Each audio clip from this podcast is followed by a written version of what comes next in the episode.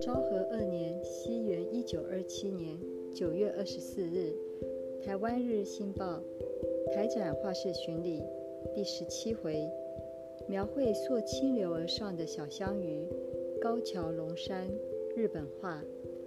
为了能享有今年秋天在岛都台北举行的台展出品，进而入选的殊荣，因此而努力创作的人在台中也不少呢。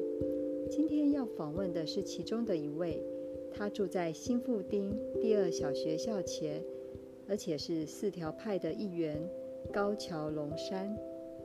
二十一日很晚才去拜访他。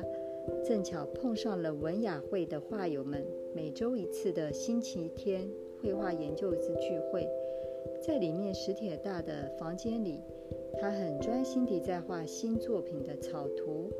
这草图画得真不错呢，我对他如是说。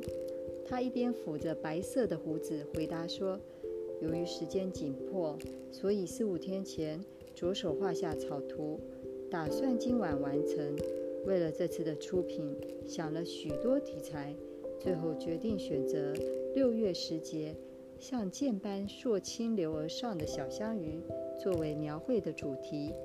香鱼这种鱼类，一到了接近产卵期，也就是初秋时的回流香鱼，全身肉质变得肥腻，还会有闪闪发光的斑点。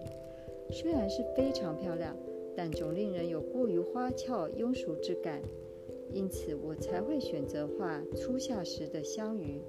至于画的大小，本来决定宽三尺、长十尺大，但在画草图时又觉得太过巨大，所以便缩小成长七尺、宽两尺的大小。